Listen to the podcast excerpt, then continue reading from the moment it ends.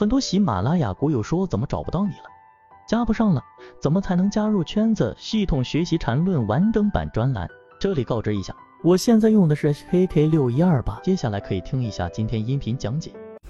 第一个就是我们所说的中枢背驰啊，有人不知道什么是背驰，那像这里啊，这里是一笔，看到了没有？这里是一个一笔，这里是一笔。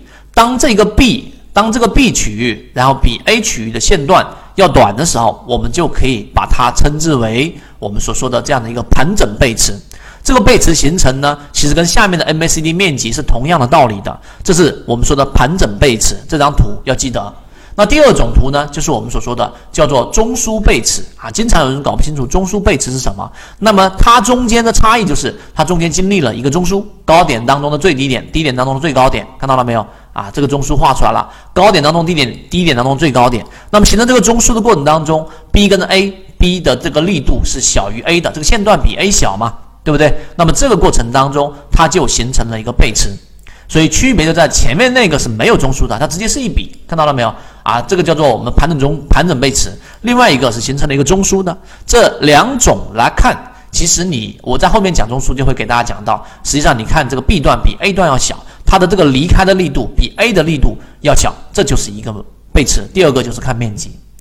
所以今天的第一讲，我用三个重点给大家去讲明白。那当然，我拿出我们的例子，为什么七幺二现在还在我们的这个？呃，第一级别的关注。于此之外呢，大家可以看，其实七幺二很好区分。我简单跟大家说，操作级别就是日线级别和六十分钟级别为主，辅助的是次级别。那么在本级别有背驰，就不需要再进行这样的一个切换了。那我们看这个地方，我给大家看，第一，这里形成了一个中枢，对不对？那这一段，这一段上涨的是小 a，这一段上涨的是小 b。对不对？那实际上呢，在这个地方上力度是干嘛？力度是增强的。所以当这个 B 段比 A 段更长的时候，其实你就已经可以看到它是一个我们说的力度增强的一种方式了。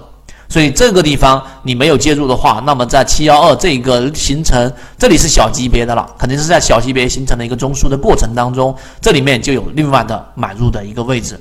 那么同样的道理，现在它还不到有介入机会的时候，所以量能和背驰在次级别上是我们最主要看的，而操作级别上就是日线级别跟六十分钟级别了。